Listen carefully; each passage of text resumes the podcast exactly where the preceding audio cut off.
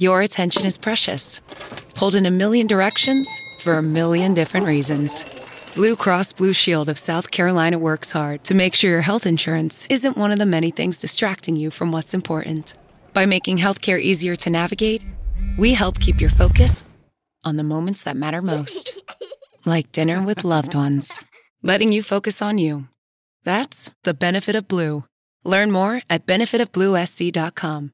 With the Lucky Land slots, you can get lucky just about anywhere. This is your captain speaking. Uh, we've got clear runway and the weather's fine, but we're just going to circle up here a while and uh, get lucky. No, no, nothing like that. It's just these cash prizes add up quick. So I suggest you sit back, keep your tray table upright, and start getting lucky.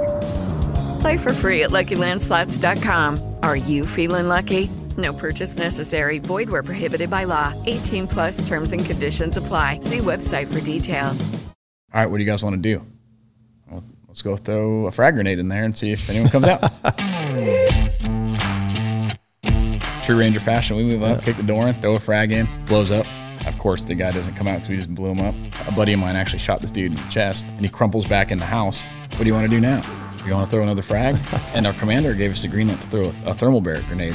And I looked at my squad leader. I was like, "Yeah, let's do that." Yeah. So we throw that in the house, and it brings the whole structure down because it's just made of mud and sticks. That was like a big no-no. We're not supposed to like level structures without like GFC approval. That was an organic munition. It was a handheld. I, I can't assume it's going to bring a whole single-family home down. We came up with this crazy plan of I'm going to throw a nine banger, and while it's going off, they need to run out. So we had the Terp come up, tell them, they give us the thumbs up, throw the nine banger, and they don't run. Ninth bang goes off, small amount of silence, and then they start running.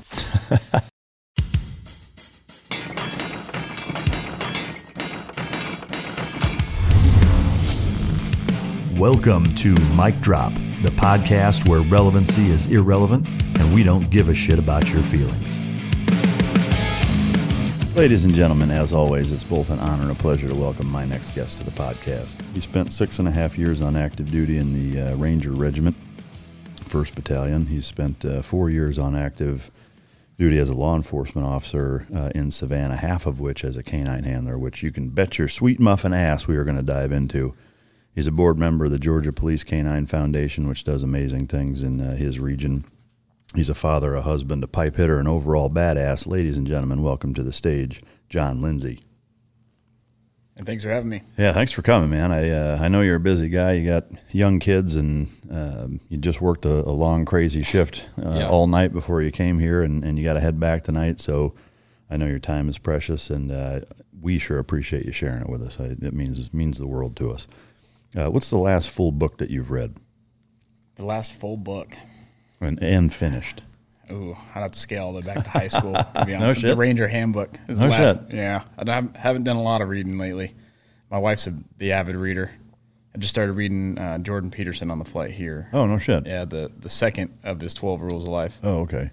Can't go wrong with that for sure. Uh, what's your favorite childhood memory? You're starting off with the the hard ones, the hard questions. Supposed to be the lightning round. Yeah. Just get your uh, the juices flowing. Childhood memory, probably getting my first razor scooter. Yeah? watching my dad show me how to do it and just Oh, shit. eating shit in the cul-de-sac. So your dad tore it up, huh? oh yeah, He- Really? yeah. That's pretty wild. um, what's uh, what's your worst vacation story? Oh, my worst vacation story. Sorry, mom, if you're uh, watch this podcast. The uh, we had a like a detour in Kingman, Arizona. I think it's in Arizona. The booming metropolis. Yeah, it's it was a- right before you get into I California. think yeah, I think all that's there is a Best Western, yeah. and uh, we had to make a motel motel stop on the way home from a from a Laughlin trip, I believe, and uh, toilet just overflowed terribly. So we're I just remember the carpet being wet and Oh shit. we had to. And I'm just a little kid, and I just Yeah. thought it was hilarious. so and you're step- playing in it. No, hopefully I, I don't. I don't remember that. That, that that's not a, a lasting memory. Yeah. But my stepdad would not let it go, and, and she. Oh, really? Oh yeah. Oh shit. Yeah. Man, that's brutal. But everything worked out all right. Yeah, we survived. Yeah. Uh, what is your morning routine? I know uh, it probably varies a little bit, but uh, the, the most routine morning that you can have, say the first three hours, like what time you get up and, and what that looks like. I would say the most routine is probably the, the days that my wife goes to work. So she works part time. Um, so those are the days it's just boys' day at the house. Um, generally getting up about seven, throwing on Mickey Mouse Clubhouse or Bluey for, for Maverick and Riot to be entertained in the living room while it's time to feed the five dogs and get breakfast going. And Yeah. it's a madhouse. I'm Yeah. exhausted by nine. Yeah. Do you uh, do you work out uh, in the morning first or? No, not in the morning. Um, terrible habit, but me and my wife have a routine of working out together. Yeah. It's like a little bit of time we get, just us. Um, so we work out in the evenings. Um, we're both actually on SumaFit. Oh, okay. So Christine crushes us Yeah. individually in, in the garage. yeah, no doubt. Um, I would like to do it in the morning and get it out of the way. Yeah. But sometimes the pre-workout jitters linger, Yeah. linger and sleep and stuff. But Yeah. What uh, do you subscribe to a particular eating style um, for for breakfast in particular? I guess. for breakfast, generally just eggs, eggs and some sort of meat, bacon or sausage, Yeah. and I'll throw some hash browns in the air fryer. Once in a while, or I c if we got them, I Yeah. keep it as simple as I possibly can. yeah. Do you uh, how how strict are you with the kids? Like I know that's a tough thing for a lot of parents. I know my kids are older now, but like when they're young, of of balancing that, uh, you know, trying to be setting a good example and, and giving them the right shit, but also you know letting them be kids a little bit and having having some of the garbage. I thought I was going to be really strict. Yeah. I thought I was going to be like the Ranger team leader, and Maverick and Riot were going to fall in line like Ranger privates. But it's not the case. I'm a sucker. Anything, anything, anything my oldest son wants, he gets. My wife Yeah. gives me gives me shit about it all the time. Yeah. Um, but he definitely knows when when I'm not playing around. Yeah. And it's time to fall in line, even at two and a half years old. Oh, wow. He gets it. Um, he's a sweet kid. I'm hoping it Stays continues way. that, Yeah. route. Yeah. What's uh what's your poison uh, cheat meal wise? Oh, well, I'm glad I'm here in Dallas because now I'm gonna get some In and Out today after Yeah. this. But the uh, that used to be my It's the California go to, right? Yeah, ten thirty in the morning for breakfast, Yeah. and then one o'clock in the morning before I went to work when I was in the academy in California. Yeah. Um, and Georgia's probably probably McDonald's. Sorry, Yeah. sorry, Christine. I, I haven't been doing as much lately, but I'm a fat kid at heart. What's the uh, what do you get there? I couldn't tell you the last time I drove through McDonald's. mean, Oh, I can. It was probably years. last week. Uh, so again, sorry, Christine. I get the I get the yeah I get the uh, ten piece chicken nugget, fries, Dr Pepper, and two double cheeseburgers with cheese only. Is that right? Yeah, if I if I wasn't blessed with some sort of genetic predisposition to being Fucking small, tapeworm metabolism. yeah, Dude, that's wild, man. All right, hey guys, I want to take a, a second to talk about ads. Um, and this is not an ad. This is me talking about the ads. I know that, um, you know, sometimes we get comments of, of people bitching about the ads. There's too many ads or they're too long or what have you. And I, I want to clear two things up, which is number one is that my slash our team's ability to bring you guests and, and bring them in and, and the accommodations and, and the entire process that it takes to produce these shows to the level with which we do uh, requires funding, you know, and the the sponsors give us an ability to bring these shows to you. So while I understand that everybody wants zero ads and and everything bunched together and, and what have you, this is how we we bring this show to you. Uh, you know, we're a very small team. We're very fortunate to to be able to do it. Uh, but we do still have to uh, to pay bills and, and bring that to you. So keep that in mind. That's the first point. The second point is that I can assure you with 100% accuracy is that there is not a sponsor or a product that I talk about on here that isn't something that I use. Okay, that, that I either regularly use or always use or have used, and and I refuse to budge on that. Okay, so we, we get uh, offers for for sponsors regularly that, that get turned down because it's not stuff that I use or would use. So keep that in mind. Uh, have a little bit of flexibility in terms of our ads, and, and realize that they're products that I believe in, that I stand behind, and they're what what make this show possible. So if you support these advertisers, these sponsors, that is supporting the show. Thank you. What are the two key components for canine success? That's effective training and proper nutrition. Fueled by Team Dog brings those two components to your family and best friend. The perfect nutritional balance that results in a higher mental acuity, energy, overall vitality, and even an improved appearance. Every product you will find in my company's store was born from the battlefield and not from the boardroom. Let my life's work help you become your dog's hero. All right. So, growing up, you uh, you grew up in California, right? it did. Uh, tell us about your your childhood experience, generally speaking. I grew up in Southern California. a lot of people ask if it's like Laguna Beach or the hills, like TV shows, and I have to explain. I grew up on the north side of Orange County. Oh, yeah. a little bit of the barrio, Yeah. um, Is it like uh, almost into Long Beach or Anaheim or what? Anaheim. So I, bo- I grew up in Fullerton, so I Okay. border Anaheim. Um, I can actually see like the Disneyland fireworks from my back Oh, wow. patio up Yeah. on the second second deck. Um, I, w- I like to think it was a pretty normal, pretty normal childhood. My parents divorced when I was pretty young, um, so I did like every other weekend with my dad. Had uh, older step siblings that were my stepmom's children prior to marrying my dad. So we went from just me and my brother to the like interracial Brady bunch. It was, Oh, it was pretty awesome. Um, my older siblings are half black, half white, and then my two oldest of those step siblings married um, uh, my my brother in law. He's Pacific Islander, and my sister in law is Japanese. Oh wow. It's like when we go out to dinner when we're Fucking United Colors of Oh, when- Benetton. yeah, whenever I, we go home, we get the, the craziest looks from waiters. Like, how did this Yeah. happen? the fucking mission. That's awesome, man. Uh, were, were there any uh, things that kind of stuck out? Um, you know, g- growing up that way in, in you know maybe a less traditional family dynamic. What what stood out as being uh, like memorable moments? I think just having like a built-in like baseball team. Like, Yeah. there's there was five of us at any given time. If if none of us had friends over or like boyfriends or girlfriends over, so we're able to like play full pickup basketball games, just us Yeah. in the cul-de-sac we grew up in. So that was always cool. There was always something to do. You had like built-in best friends that were always there. Yeah. So you guys got along really well. There was never any any problems. Oh, not at all. I think the only, the only like real conflict is me and my little brother got in a fist fight in high school Yeah. over some chick. Yeah. He made some course. comment. We got in a fight at track practice. Yeah. So you ran track, huh? Yeah, not well. Yeah. but I did it. I did it. I did it in the football off season. Oh, okay. So football and track and anything else? Uh, I played baseball. I got kind of got the football bug my freshman year. I, looking back, I should have stuck with baseball. I got 155 pounds up until I don't know, s- still. Yeah. But football was fun, so I, I wanted to run track and get faster to play receiver and corner, and that didn't work out too well for me because I went to junior college and Yeah.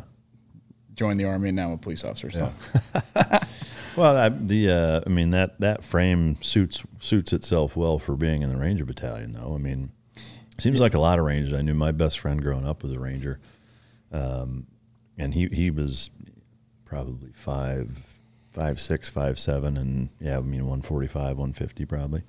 Tough as fucking nails, though. I mean, he's one of the toughest toughest guys I ever knew. He uh, you may have heard of him actually. Uh, Matt Nyman was his name. He died in an avalanche. He went to, to CAG and then lost a leg in Baghdad in a, in a helo crash and then did a bunch of mountaineering shit and was training in, in Alaska two years ago. Um, and him and his team died in an avalanche. But uh, oh well. But you know he was just a scrappy, fucking tough. You know, just you'd have to kill him. Like you just would never fucking give up. Um, and he did gymnastics growing up. He's pretty athletic, but um, but again, same same kind of build. But um, the uh, in that family dynamic, I guess going back to that, was there initially uh, any hesitancy on your part, like tripling your family and going into you know a totally different scenario? Like, was it weird at first, or or did you fall right in like, oh, this is awesome? I think I was so young that you don't really know any better. Yeah. I think it might have been different if I was 12 or 13 and kind of Yeah, arguably set in your ways as a kid. But being so young, like, I'm fairly certain if I remember right, my stepdad helped coach me in like single A, so I was at seven. yeah, And I feel like I remember him being there at T ball. So, like, that's so young that it was just kind of like, cool. Like, Yeah. you guys brought me more people to, to, to play, with. and hang out. Yeah. Any uh, super impactful moments growing up that uh, that shaped either who you are or who you didn't want to be? Like anything stand out as being uh, momentous? Yeah, nothing like impa- like totally impactful that would like warrant the news to coverage it. But I got actually got grounded for one week per minute I was late one time. I was Really? seven minutes late. No shit. Yeah, What was the the circumstance? I was simply just late. I mean, like No- how- how old were you? Where, like where Uh, were you I was coming from? driving, so Oh, I gotcha. uh, sixteen or seventeen. I was in high school. Yeah. seven minutes late. Really? And my stepmom held to it. Oh, I was shit. living with my dad full time at the time and doing my mother's every other weekend. Yeah. And uh, oh yeah, I lost my phone. I lost other than driving to school. I was grounded for seven weeks. Yeah. Every day of it. Wow. So now I'm never late. Yeah. Even still, huh? Yep. Yeah. No, never late. Always on time. Well, I guess it worked, huh? Yeah, got to make things count. Yeah. What uh, when you, so when you going from graduation, uh, high school wise, uh, to your career path, what what kind of shaped your mentality to want to join join the military, and how did that shake out? At first, I didn't have any like it never crossed my mind to join the army. Um, I actually went to junior college.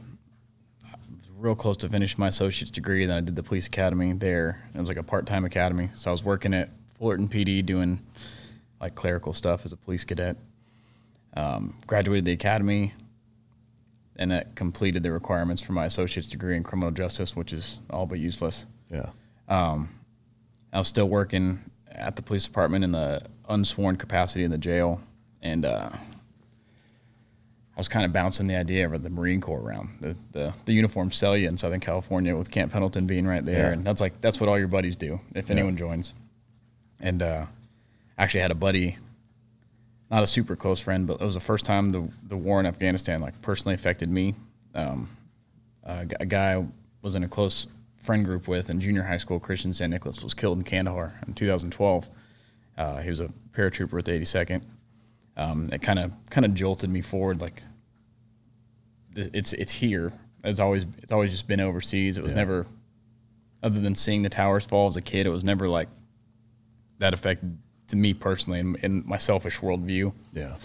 Um, and when it finally did hit, knock on the door, um, there was a SWIC guy that was a patrol cop at Fullerton, and he asked me if I knew what Rangers were, and I had no idea, no idea. So he had me look up option 40 contract and talk to a recruiter. I did a little bit of back and forth. Um, they told me if I signed an airborne MP contract, I could get assigned to where the Rangers are, and I would be a Ranger. I'm glad I did not. I'm glad I did not fall for that because Classic fucking recruiter yeah, who, bullshit. who knows where I'd be now if I Yeah. did that. Man. Uh, but that's how that's how that's how I ended up yeah. like opening the door for the first time recruiting office and actually doing the ASVAB and all that. Yeah. Uh, shape wise, at that point, I mean, were you still like when you were in junior college? Were you playing baseball and uh, or, or playing any sports? Like, were you in pretty good shape before you joined? Um, I've never I've never been like a physical specimen phenom. To be, I've always been like the gray man. Like I do well enough where I'm not Yeah. like Cadre doesn't. Yeah. I'm not going to be the guy that if I fall out one day, Cadre is going to be like you were at the front Yeah. yesterday, Yeah. and I'm not the guy at the back. I'm right in the middle, which Yeah. has, has has worked out well for me in in, Yeah. in the, in the shittiest of situations. but the um, I don't know. I just I guess being as light as I am, like Yeah. running has never been too difficult. Yeah. And then the academy helped. We did a lot of running in the police academy there. It was like a non-stress academy. It was weird. It was part time. Um, it was Tuesdays, Thursdays, Fridays, Saturdays, and Sundays. But for the last like 20 weeks of it, it was 40 weeks long. oh wow. And uh, we're doing PT three of those three of those seven days. I was still working out a little bit. Yeah. Still weighed 155 pounds. Never Yeah. Moving moving that quickly is relatively easy. Yeah. Uh, so you, all right, so you get into the army, and uh, assuming like physically you were in good enough shape to where it wasn't uh, a, a total ball buster, it didn't set you back or anything. No, no. But looking looking back of all the things of all the things I went through in the military, I would not do basic training again. Really? Not because it was like excessively difficult, just being around. I was 22 Yeah. when I when I enlisted, and being around like 18 year old kids who like had to be taught how to shave their face and tie their shoes, and like you have to wear socks with your shoes and Yeah. like basic things. Um, that was the most frustrating for me, just dealing with Yeah. incompetency. How to not be a dipshit. Yeah. It's amazing. You know, four years in your 30s, 40s, whatever is, is nothing. But yeah, I mean, 18 to 22 is a big, pretty big difference. Mm-hmm. Um, did you go from uh, boot camp right through RIP or RASP or whatever it was when you went through and, and straight? Yeah, so so when I when I went through, it was before they had the switch, because now they now now I believe you go to RASP and then airborne school. They Yeah. had too many guys were doing option forty, getting their airborne wings, and then just Saying like showing fuck up first day and quitting. Yeah. So I went before they switched it. So I went right through OSUT, airborne school, into RASP, and then uh, right to 175. So I think I enlisted October 2012, and I was in Savannah in March, if I'm not mistaken. Oh, March, wow. March or April. Yeah. Quick, uh, quick pipeline. Was uh, was RASP as challenging uh, as you thought it would be? It was different. Yeah. it's definitely different. It was an it was an experience to say the least. Um, what got me through it was just like someone was always sucking more than me. So Yeah. that that's what got me through. Same with Ranger School. Like that guy's gonna quit before Yeah. I will, and it generally happened. No, that guy quit. Now we get to take a short halt. Yeah. Um, I'll tell you what though, if PT every day at RASP was the same way it was day one. Yeah. They almost got me. They almost Oh, no got me. shit. They almost got me on day one. I had Really? that. I had that like throw up in your mouth moment where Yeah. we're running. Um, I don't know what the stadium's called over there where the Doughboys played on Fort Benning. And I was like, this is this is going to be a long eight weeks if this Yeah. is every day. Um, and it kind of it, it kind of tapered off once you get through the Cole Range. I think that's week three. So week four through eight, you're doing three three pretty hard run days or or something of that nature with a ruck, and then two of the days were like PT prep days. so I hate to call it in my head those were like the break days. It was like Yeah. okay, at 155 pounds I can do pull ups, I can do, go do push ups and sit ups, and it's not too wild, but So the Yeah. ruck was tougher for you. yeah, I, can't, ru- ru- I was never good at rucking. Yeah. Never- never how, at all. How heavy are the, are the packs in RASP? In RASP, I, I want to say the packing list was supposed to be 45 pounds plus your water. Yeah. but you never weigh them. You just kind of trust what the cadre tells you it weighs. So, I- Oh, really? I honestly couldn't tell you. Oh shit. But So- now when I hold 45 pounds, I always like to think in my head, maybe it's just inflating my ego a little bit. Like that was definitely more than 45 pounds. I'm sure it was. or try and drink as water, the water as fast as you can, so you're carrying less on your back, and then you're then you're fucked at mile eight. Uh, Is that? I mean, how uh, how how far were they? Were they the same distance most times, or Uh, they they progressively they, they did a progressive load, so it wasn't it wasn't designed to like totally just break you off and like have a ton of injuries. Um, kind of like the unwritten rule rule is if you went to sit call for anything, like even shin splints, like you're done. yeah? Even if you were able to come back that afternoon, you went to worldwide and you got your orders to Korea, and now you're an infantryman in the army. Yeah, yeah. Um, curriculum wise in RASP, is there very much that's taught, or is it like ninety percent just getting kicked in the balls over and over? after week three, you're, you you do some learning. Um, you do like you do a whole week on breaching. So you do do a bunch of explosive breaching, calculating your min safe and all that stuff. And in in those environments, at least when I went through, it was they made it less or low stress with the hopes you retain some of it. So you're not just showing up as like, hey, I got my tan beret and I don't know anything. Yeah, Um, and in that respect, I think it was it was it was pretty cool. I didn't think that we were going to get any of that. I thought it was just going to be a kick in the dick for eight weeks, and then you show up with your head spinning. Um, the marksmanship was was pretty good. I didn't really start shooting pistol well until I started shooting competitively.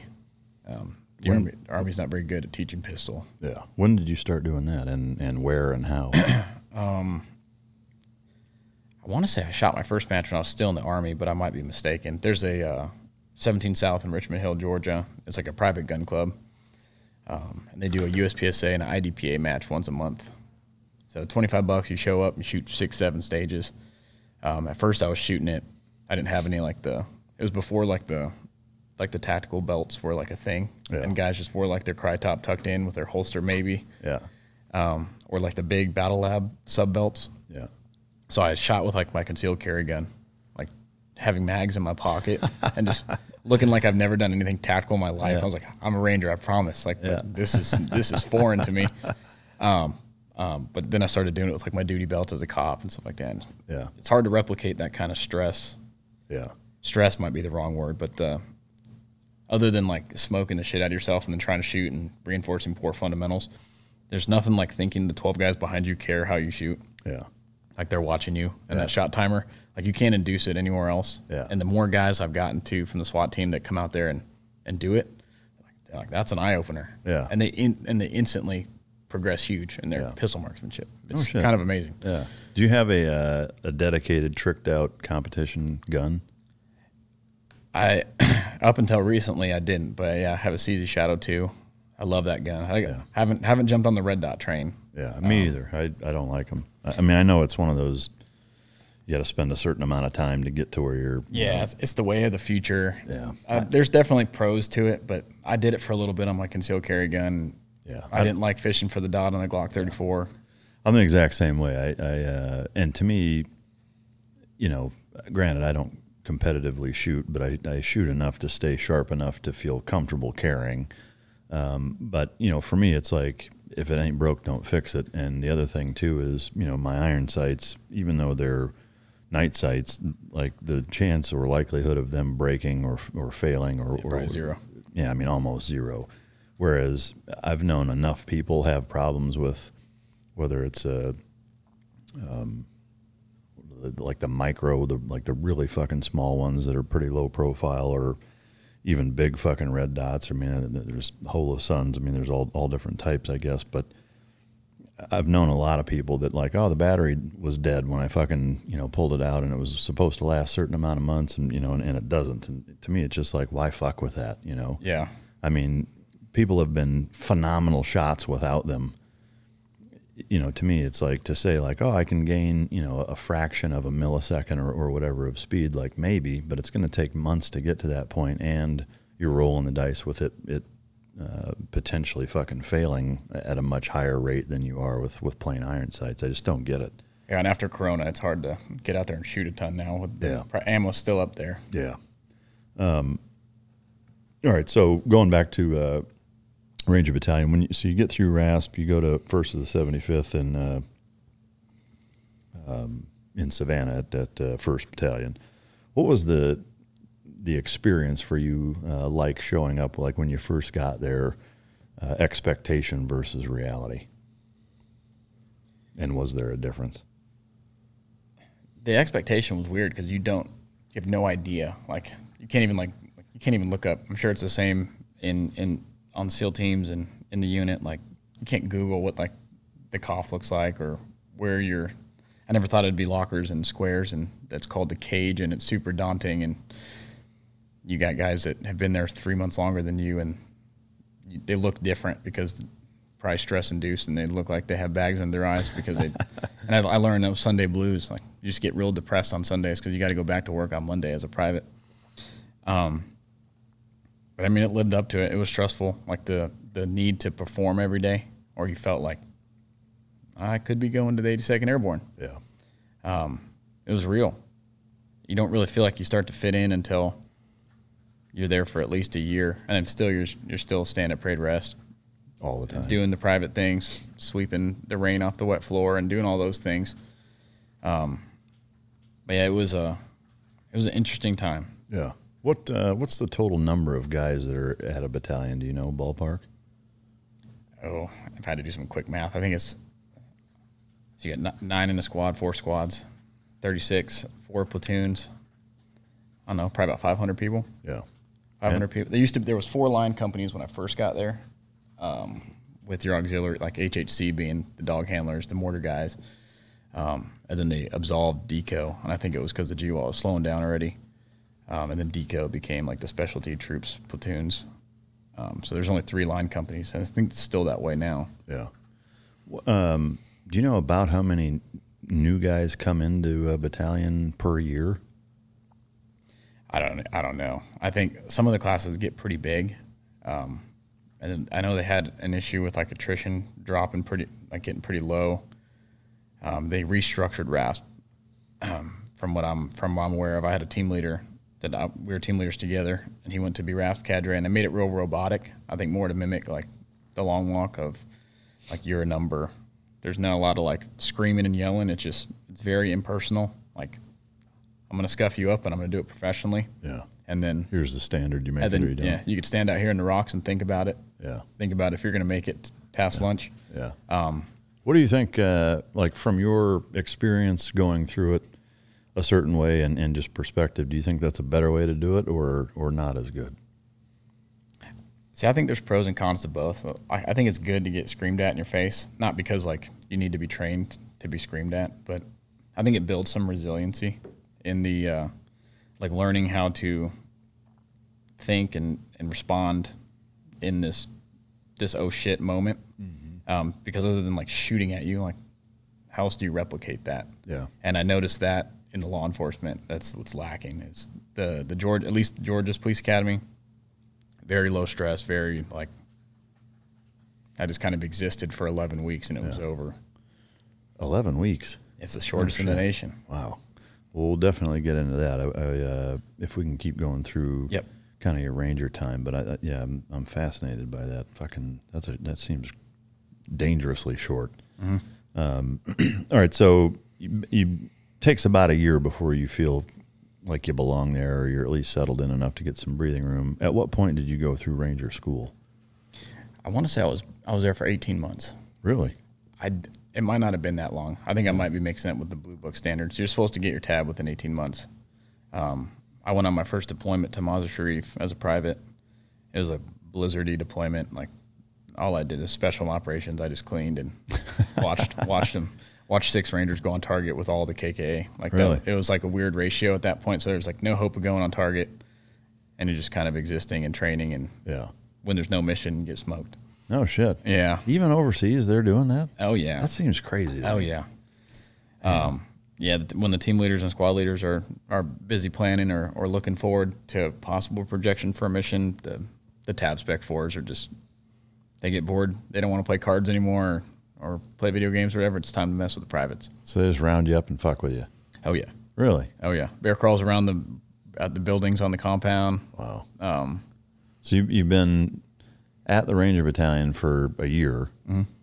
You're on deployment, and they're smoking you. yeah, getting you ready for Ranger School. What the fuck, All in the name of professional development. dude? That seems so fucking dumb. But I went to Ranger School when we got back from that trip. Like Um, right when you got back.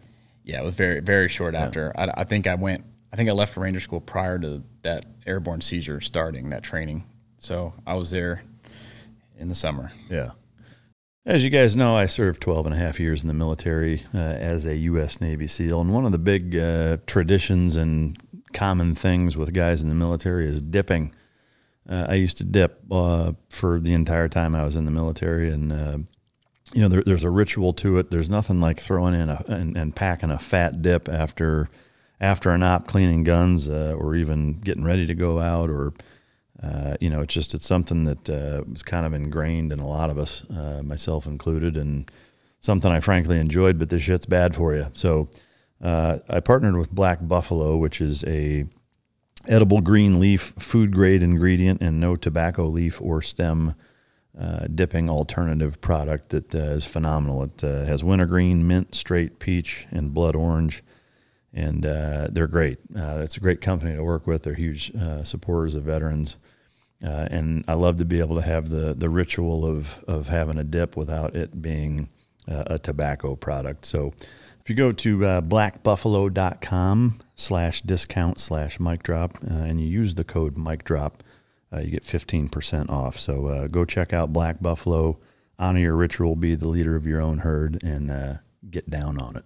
Warning this product contains nicotine. Nicotine is an addictive chemical. Black Buffalo products are intended for adults age 21 and older who are consumers of nicotine or tobacco. All right, guys, as you know, I'm into uh, health and fitness uh, and specifically how nutrition relates to it. Um, coffee is a, has been a staple of mine and, and I think most people's for a long time. Um, as you know, I'm a big uh, proponent of Mudwater, which is a sponsor of this show. They have been uh, for a while now, and, and we have a great partnership. I love their product. Um, it's a phenomenal alternative to coffee. Um, for me, you know, coffee, there's jitters, there's mold in it. Uh, you know, a lot of times it tends to, to kind of upset my stomach. Uh, but Mudwater has adaptogenic uh, mushrooms. Um, there's a fraction of the caffeine that coffee has. There's a little bit, but it's very, very little. Um, and it, it really leans on, on mushrooms and the blend of matcha and chai for kind of that sustained energy that, that continues to go and, and doesn't crash the way coffee does when, uh, when it runs out.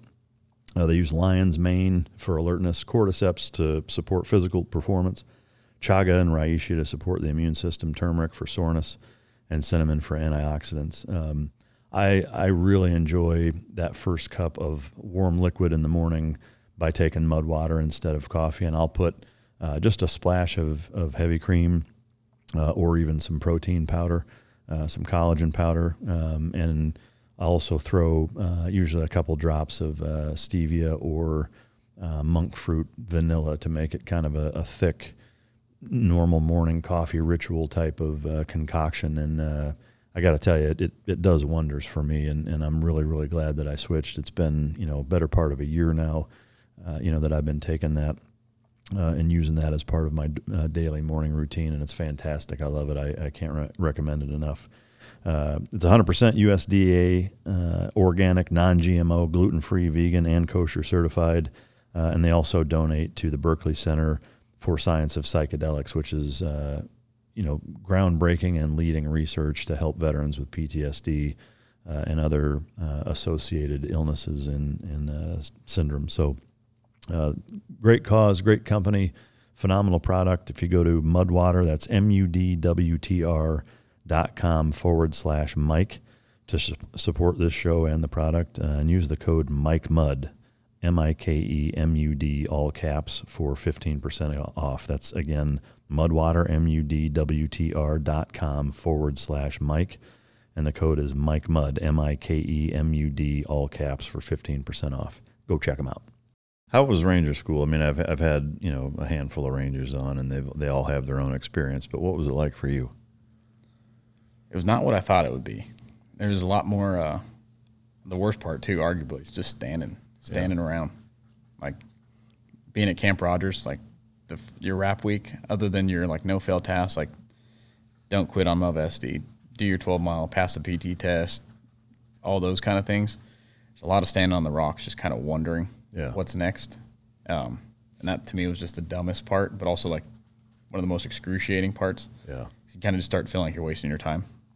Um, I'm surprised there's that much standing around. I guess I've, I've not really heard anybody uh, mention that. It's always, you know, it's the lack of sleep and very little food and the standing. That's like a, the first week is I don't know what admin stuff that is to keep you awake. Like you're already starting to do your sleep deprivation, but it's you just have your stuff. Yeah, you can't go in the barracks. So your, your stuff's on the in the gravel pit, and you're just under this LPA, just waiting for cadre to come out and find something wrong with something, and then you're doing push-ups and sit-ups and running around again.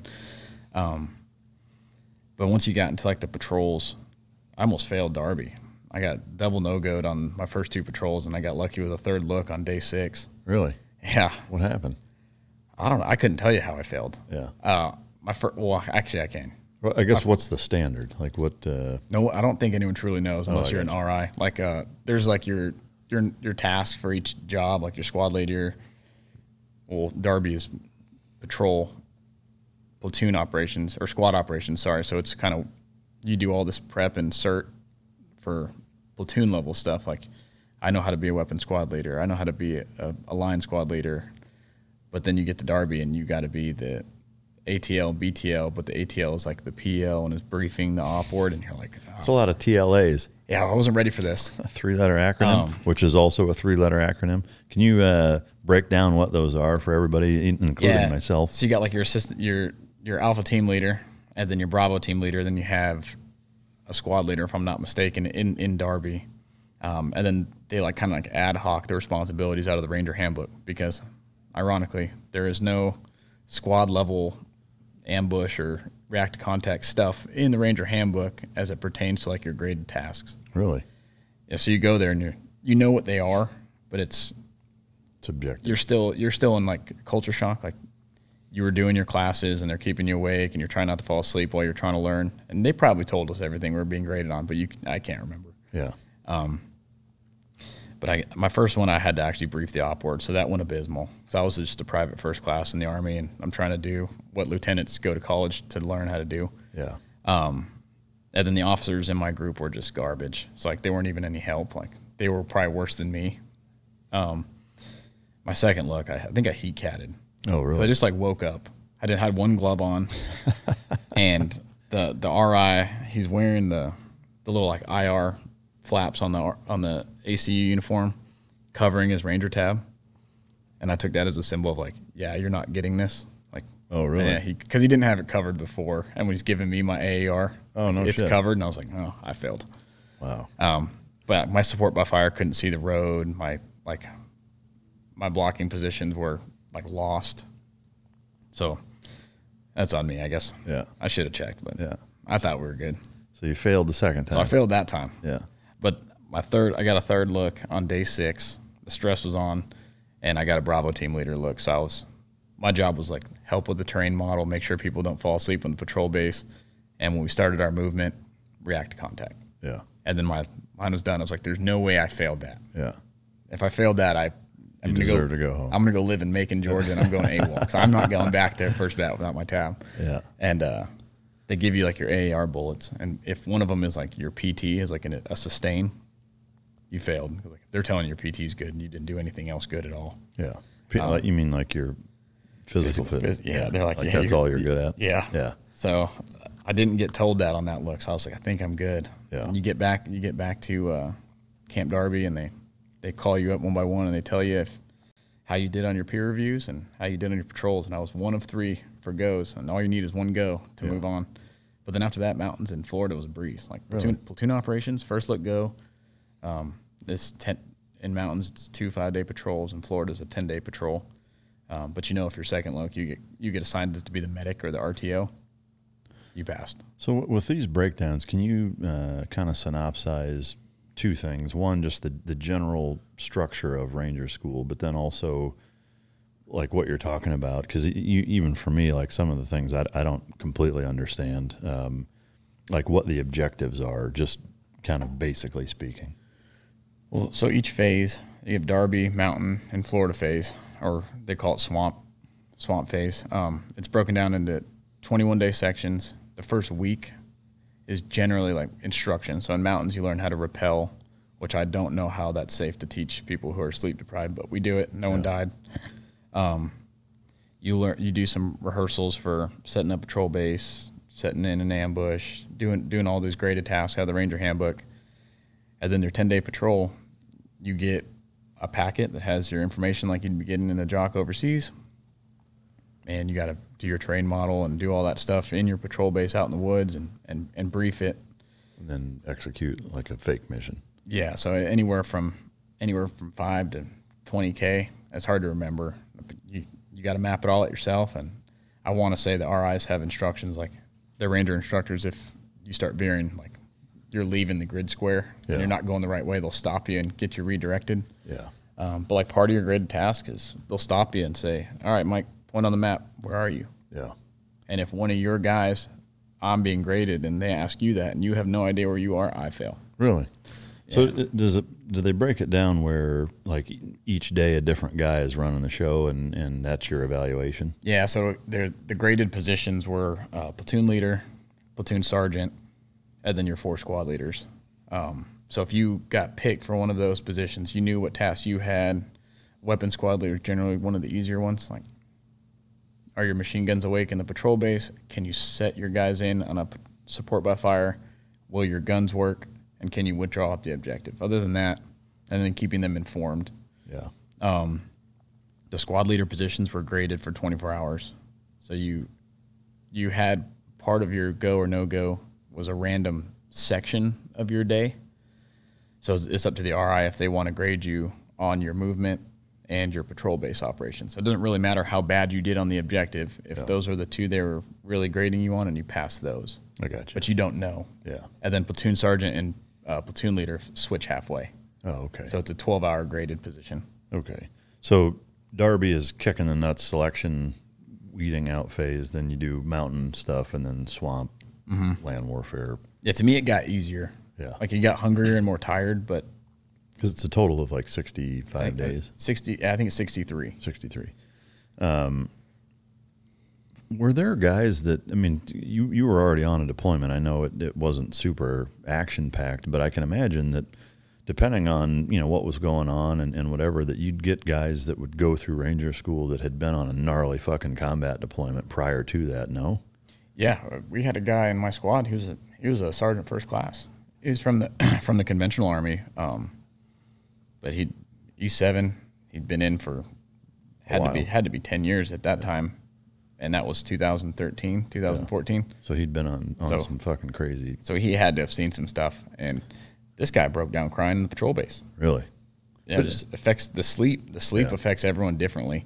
Well, and and calorie deficiency. I mean, those two things are, are two two of the major components of interrogating people. I mean, mm-hmm. You know, whether it's your school or what. Like, there's some uh, psyop type stuff that can you know mind fuck you and whatever. But those two things lay the foundation that make makes your mind super malleable and easy to fucking manipulate. You know, so I, I'm surprised they do some of the things that they do, teaching wise, repelling, you know, whatever. But Do you know if were there any guys that you were aware of that had been on Ranger deployments that had had seen some pretty decent combat action prior to getting their tab and then going there? Not that I went with personally, um, but I did have a couple guys I went through RASP with. They were on I forget the objective name. It was the uh, the objective overseas where Cap Marino was killed. Um, three guys I went to RASP with were privates on that deployment. And they ended up going to Ranger School after that. So Oh wow, they got I mean they got Purple Hearts and yeah, and whatever else was awarded after that objective and seeing the things they saw, and then they're larping in the woods yeah. in Dahlonega. It seems kind of strange to me that it's set up that way. Um, I mean, because there's like in the SEAL teams, it, it, there's more of a pipeline where like that's just not possible. I mean, by the time you're in a SEAL platoon, like you've got to try it, and you're one of the guys. I mean, granted, you're still a, a new guy and going to get fucked with, but like there's there's no more selection type training uh, schools at that point. I, I almost look at it as once you once you finish once you finish RASP and you and you you get your scroll and you get your tan beret, it's almost like the selection. They people always want to say selection's ongoing, like you got to earn it every day, which I get it. Everyone likes their mottos, but it's almost like you you're not truly in Ranger Battalion until you get your tab. Yeah. So it's almost like you're almost like an internship. Like when you're a private in Ranger Bat, like you're there, like you're a ranger, but until you get your tab, Yeah. I feel like you technically, by definition, are still in selection, even though Ranger School is not part of Ranger Regiment.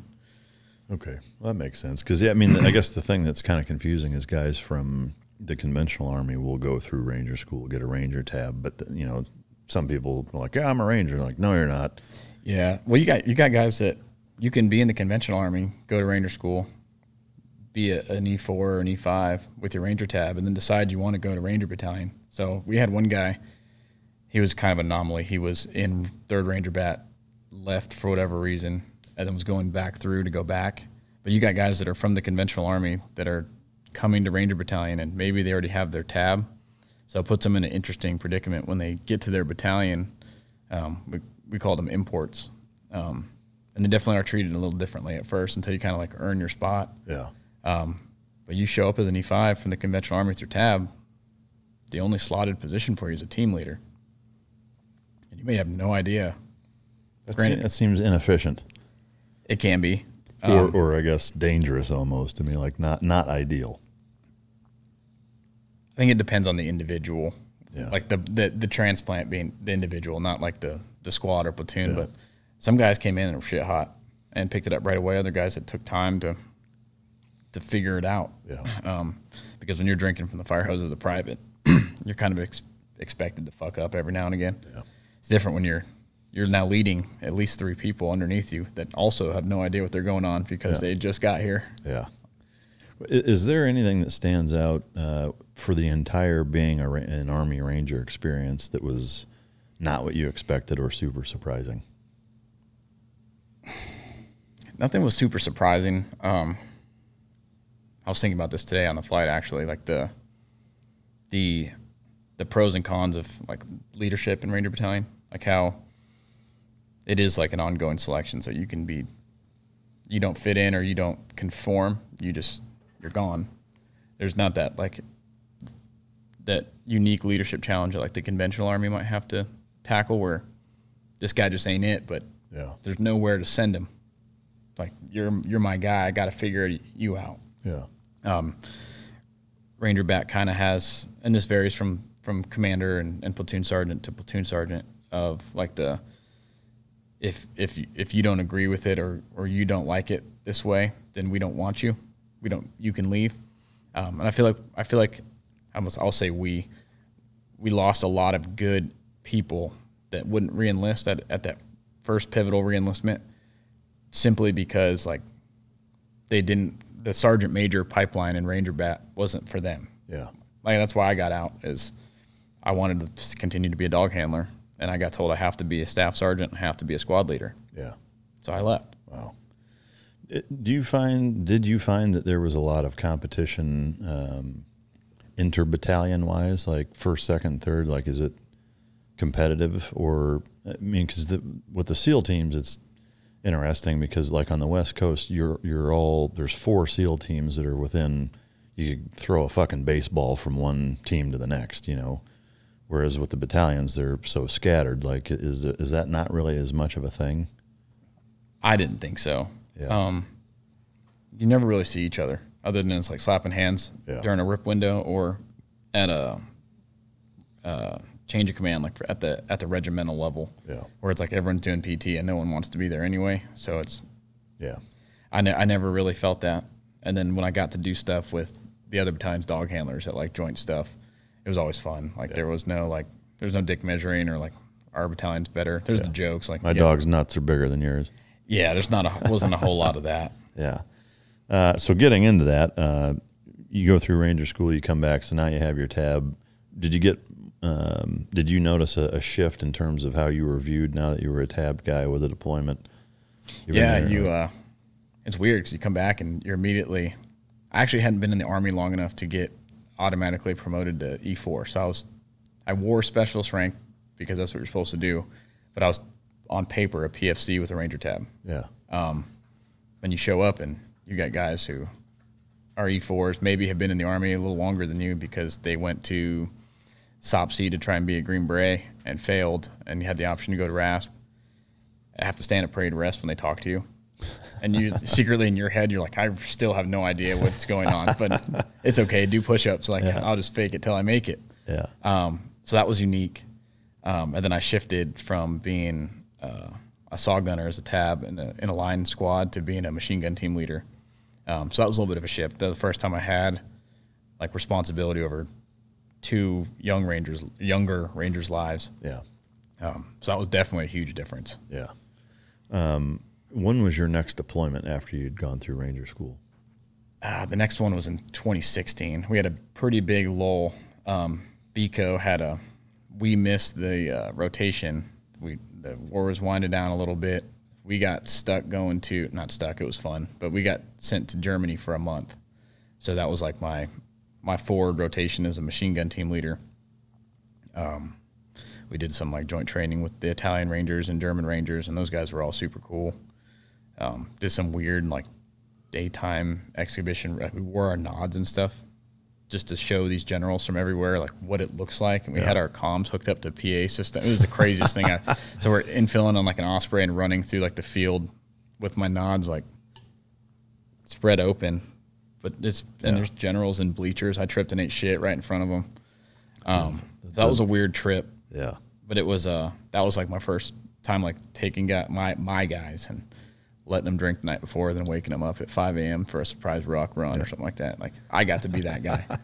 um, I was a fire breather as a corporal. I toned it down when I Yeah. became a sergeant. yeah, It's exhausting being that way. yeah. That's classic. Um, so then you deployed in 2016. Yeah, 2016 we got the uh, the Bagram rotation, so we were like the strike force platoons. Um, two platoons from BCO went, um, and by that time I was a fire team leader back in the squad I grew up in. Um, my first team leader was now my squad leader.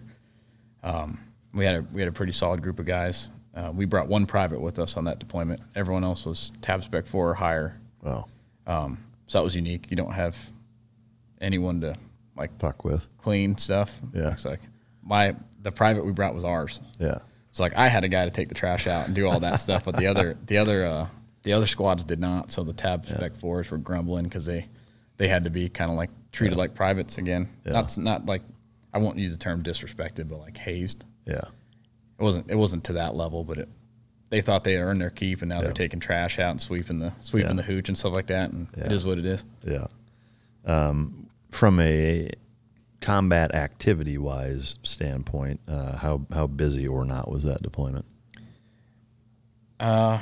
Well, compared to Mazar Sharif, that deployment in 2013, it was pretty action packed. Yeah. Um, it's, it was nowhere near the op tempo that guys were experiencing in 08, 09, and stuff like that. Um, but from my perspective, like that being like the first deployment where we went out and, Actually and got after it, it was What was the the general, um, I guess, overarching mission set of why you were there? What, like, what was the the goal you were trying to accomplish?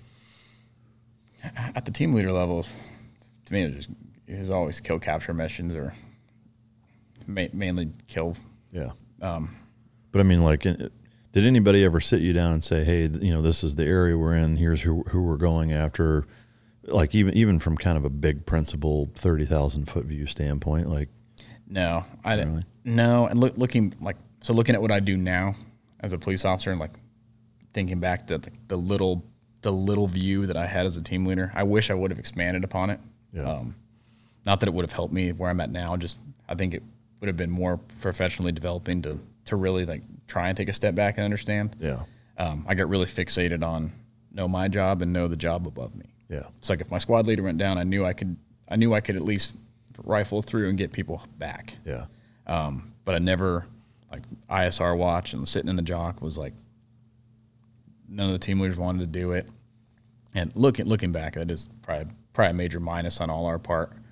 Um, but yeah, was, if we had if we had a mission, it was kind of just like this faceless image of like, all right, that guy. yeah. Or- so, so pretty much most of what you were doing was high value targets or some sort of Yeah, some, some something from like from signal intelligence, um, high value target, or basically just stirring stuff up in a, in a province that Americans haven't been in a little while. Yeah. um, and that's what we did that deployment. And like every night, every night that one of the platoons went out, they were took contact. Yeah, we're. Uh, I guess from from a length of deployment standpoint, how how long were you there? I think they're 105 days. Okay, uh, and in that that deployment, um, were there operations that stood out that went exceptionally well or horribly wrong? Every, every night we went out. Not not ev- we didn't go out every night, but every night that we went out like stands out to me because I didn't get a whole a whole ton of like action packed combat experience, so I can come back and say 105 day deployment. I did 110 missions. Yeah. um, it was nowhere like that. But of the four four or five times we went out that trip, in addition to to being um, with one of the SEAL teams and on a different outpost, kind of like waiting to launch on this HR thing. Every night was like a, Crazy. that shit. was close. Wow. Hey guys, I wanted to uh, talk about something that I've incorporated into my daily routine, my morning routine, that has had a remarkable impact on my life. Uh, it's called BioPro Plus. Uh, it's a non-synthetic HGH uh, treatment, and uh, you know, every year after puberty, your HGH levels naturally drop, uh, and exponentially. Sometimes uh, can even drop by by fifty percent by the time you're 35. Uh, I train jujitsu three, four times a week. I lift three, four times a week. And BioPro Plus, without question, enhances my ability to train more days per week, harder, recover faster, uh, enhance performance. I cannot say enough good things about this product. I've been taking it for a few months. Uh, it's, it's remarkable, and I will continue to, to do so. Um, if you want to, uh, you know, perform better, look better, feel better, uh, I, I can't stress it enough. I, I've tried BioPro Plus, uh, and I encourage you to go to bioproteintech.com.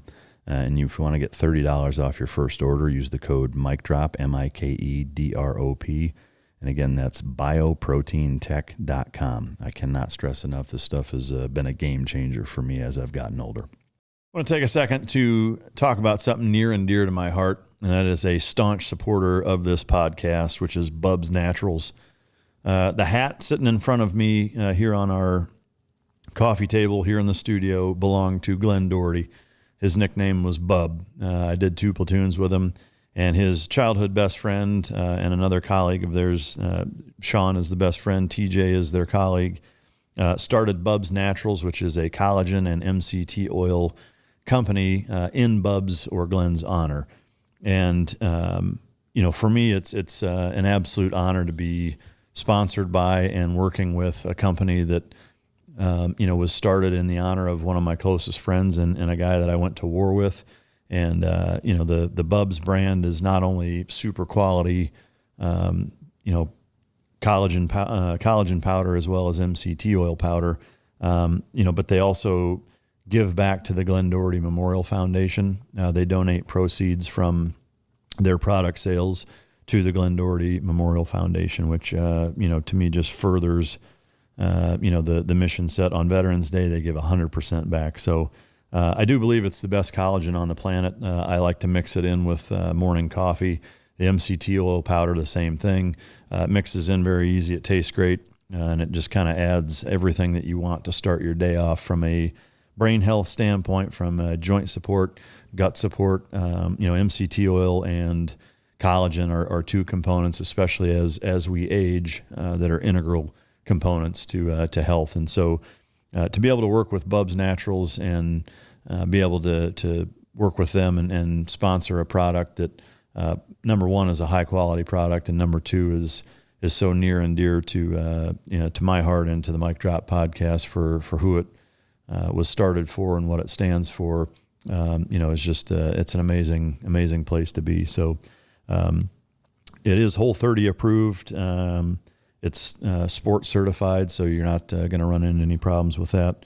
Um, and I will say that um, you know right now they're they're offering uh, twenty percent twenty percent off if you go to bubsnaturals.com and uh, use the mic drop code. So uh, I really highly encourage you to to try it out, incorporate it into your day day to day for joint health, for brain health, uh, for cognition, for gut health and uh, and to support an amazing organization that does a lot of things uh, in Glenn Bub's honor. So uh, go to bubsnaturals.com. Mic drop is the code, 20% off. Can you uh, tell us any of the stories of, of what you did? Yeah, I uh, vividly remember the. Uh, I want to say this was the first time I've been in like live contact. I was actually asleep on the 47 floor. I was yeah. just I was the lowest team leader, so I'm asleep on the floor, and I wake up. I'm plugged into ICS, and I the comms on the helicopter, and I hear the the pilot start saying, like, "I lost control." A round had actually gone through the ramp and hit the hydraulic lines. Damn.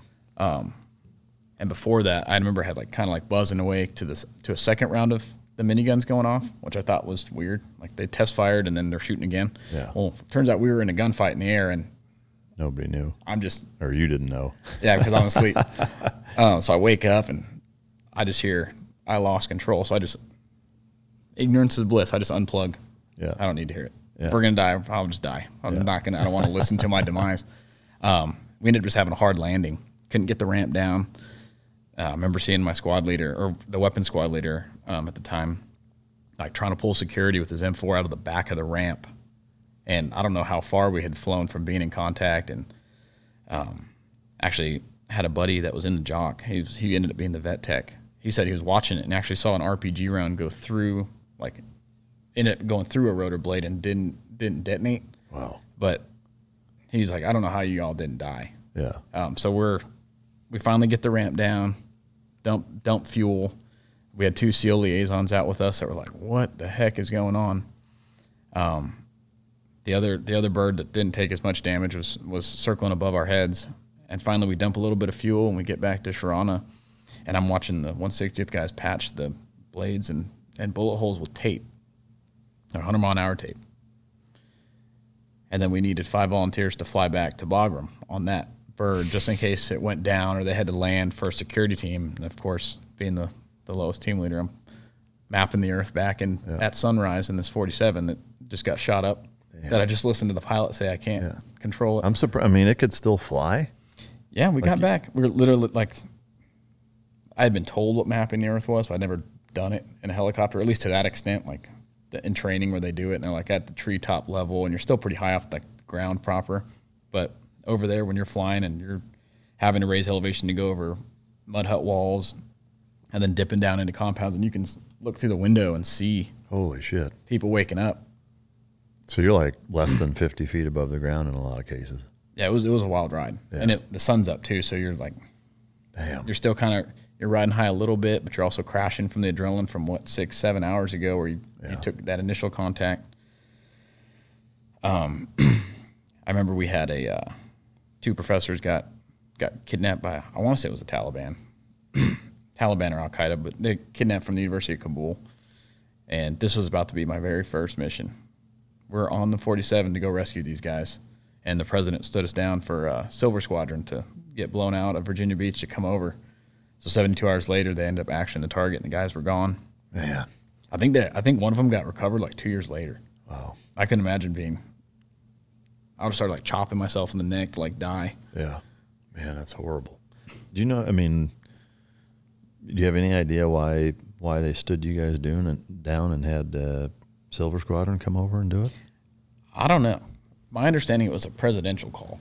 Like our president or the our pres our president. Really? Um, because we were so I mean, that would have been Trump at that time. In 2016. Or, uh, Or was he? Was that Trump? there? I think that was. I think that was Obama. Okay. Yeah, I, I guess technically Trump didn't come in until January of 17. Yeah, I think that was Obama because we were. That was the same deployment we had the uh, government shutdown too. So we're over there not getting paid. Um, but I remember like we we briefed it. Um, we got on the 47s and I'm looking at my my squad leader. He's like, "You ready to go?" I was like, "Let's do it." Just like anything else, we're just instead of just everyone in there is bad, we got to find the good guy. Yeah. And uh, we we I think we we cleared the actual Bagram fence, and then I felt the 47 start turning around. They said we got stood down. Yeah, that's a fucking wild ride. Um, any other of the other few times that you went out on that deployment? Um, any significant gunfights? Yeah, we had one. Um, this is actually this is this is probably the, the most. This is the closest I've been personally to dying. I think it was like divine intervention this night. Um, we walked about five six k um, after the helicopter had got shot down. One six it did not want to go within like audible distance of targets, so we were doing not quite an offset, but I mean six seven k. You can still hear the bird. So we're walking. The ICOM chatter is going up. The walkie talkies we start getting to target and uh, we're still doing a slow and deliberate movement to contact and i'm, I'm moving up to a building and our dog at the time uh, iris um, she actually indicates to a pressure plate in this breach that was supposed to be the target compound luckily right as i was getting close to i would have been far within been safe and could have been totally fucked up um, but confirmed my love of the dogs Yeah. and kind of like yes that's what i want to go do Yeah. And then we ended up we ended up getting in a small uh, small gunfight. Not myself. I was on a security position, and a buddy of mine actually shot this dude in the chest, and he crumples back in the house. And they kind of gave us like the, all right, what do you guys want to do? Well, let's go throw a frag grenade in there and see if anyone comes out. so true Ranger fashion, we move up, kick the door in, throw a frag in, blows up. of course, the guy doesn't come out because we just blew him up. What do you want to do now? You want to throw another frag? and our commander gave us the green light to throw a, a thermobaric grenade. And I looked at my squad leader, was like, yeah, let's do that. Yeah. So we throw that in the house, and it brings the whole structure down because it's just made of mud and sticks. So we, that was like a big no-no. And I was supposed to like level structures without like GFC approval. Yeah. That was an organic munition. Like it was a handheld. Like I can't assume it's going to bring a whole Bring a down, whole a whole single single family home down. Yeah. Um. But that one team leader's round was effective. He was he was dead in the door with an R- RPG next to him. And then we ended up moving on to another comp another compound right behind it. Um, the KK, the Afghan like special operations commando guys, led in, um, and we ended up taking machine gun fire from in the house, and two of them somehow continued clearing instead of breaking contact and dealing with what we had. Ended up in the building, like adjacent to where this guy is barricaded with a machine gun Yeah. Just kind of like flagging us with their guns. So I remember getting in a shouting match with the guy that doesn't speak English as I'm telling him to stop pointing his gun at me or I'm going to shoot him. and my platoon sergeant had to come like give me that tactile like grab my arm like Yeah. you need to calm down or I'm going to have to pull you out. And I was like, "What do you mean?" He goes, "You're yelling." I was like, "He's pointing his gun at me. Like I'm going to shoot him before this guy does." Yeah. came back to reality. We came up with this crazy plan of I'm going to throw a nine banger, and while it's going off, they need to run out. So we had the Terp come up, tell them, they give us the thumbs up. We throw the nine banger, and they don't run. Ninth bang goes off, small amount of silence, and then they start running. so we're up at the breach, and my squad leader started shooting over the wall, goes cold. I get up in the in the wall, start shooting, and I can feel the machine gun fire like ripping through this the, the gate. Mm-hmm. I can feel like the adobe coming off the wall, and I still I can't even see the muzzle flash from this this gun. So I'm just kind of shooting into the dark into this house, and they run out. And I don't know if they prayed an extra time that day. Ran right through this barrage of gunfire. One of them had a hole through his sling, his backpack, and his shirt. He hit his nods off the crossbar of the gate coming through. So he, while machine gun fire is going off, hits the crossbar, bounces back, and then walks out, and then looks at me, like, and I'm holding him. I was like, "Are you good? Good, good. okay, there's no way." And and right as they go past us, me and me and the other team leader, uh, good buddy of mine, is standing next to me. We just hear ting ting ting. We both looked at each other and boom, big old flash. But I didn't feel any any pain. And we look at each other through our tubes, and we both look down to make sure we still have our legs. I'm still convinced the the guy didn't screw his uh, blasting cap into his frag grenade enough. Yeah. When he threw it out of the house, because it must have hit and broke off. We never like we didn't stay to look and see if there was a frag body on the ground, but I don't know what else that would have been. Yeah. Dude, that's crazy, man. Um, we end up pulling back, and a 64 uh, Apache does a gun run on the house, and Yeah. and we leave, and that was that. That was that. That was the night. And nobody, none of your guys got hurt. Other than some wounded clothes, Yeah.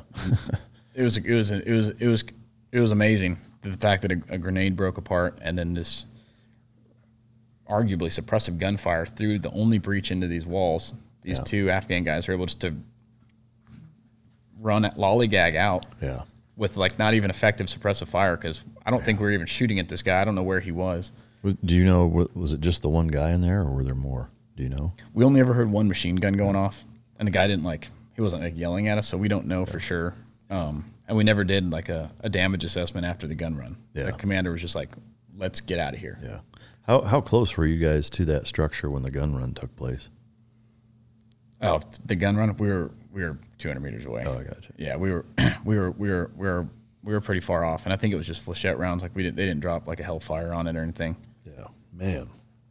The um, the grenades there are weird that way. I think uh, to me it's a dumb way to have them for that reason. Screwing a blasting cap into a housing, you know, there's room more room for error than something that's already prepackaged the way ours are. Yeah, But uh, it was almost like the training training grenades. Like Yeah. you like you got to put like The training fuse in. Like that's Yeah. what what I feel like he threw at us. But yeah, wow, man, super wild. super lucky. no doubt. We got back. We actually got back to the fob, and my buddy, the other team leader, had mentioned that he caught like something hit him in the face. yeah, So because it had been a slower a slower rotation, the first sergeant was like, "You need to go get checked out by medical," and, and started like the Purple Heart process. and he comes back with not even a scratch on his face, and I was like, "I was like, you're gonna get a Purple Heart for that?" So that was like the a, sh- a short running joke. Yeah, that's awesome. Probably never heard the end of it. Uh, was that the last operation you guys went on in that deployment? Uh, we had we had one other one where we weren't the primary primary platoon, um, but I remember we we were leading out. We we got in a what I thought was a gunfight. It turned into just we shot. We were shooting. Oh, okay. Um, we were gonna we were gonna get ambushed, and the and the lead squad uh, did their job. Um, problem is, I only carried one radio, so I didn't have the fires channel.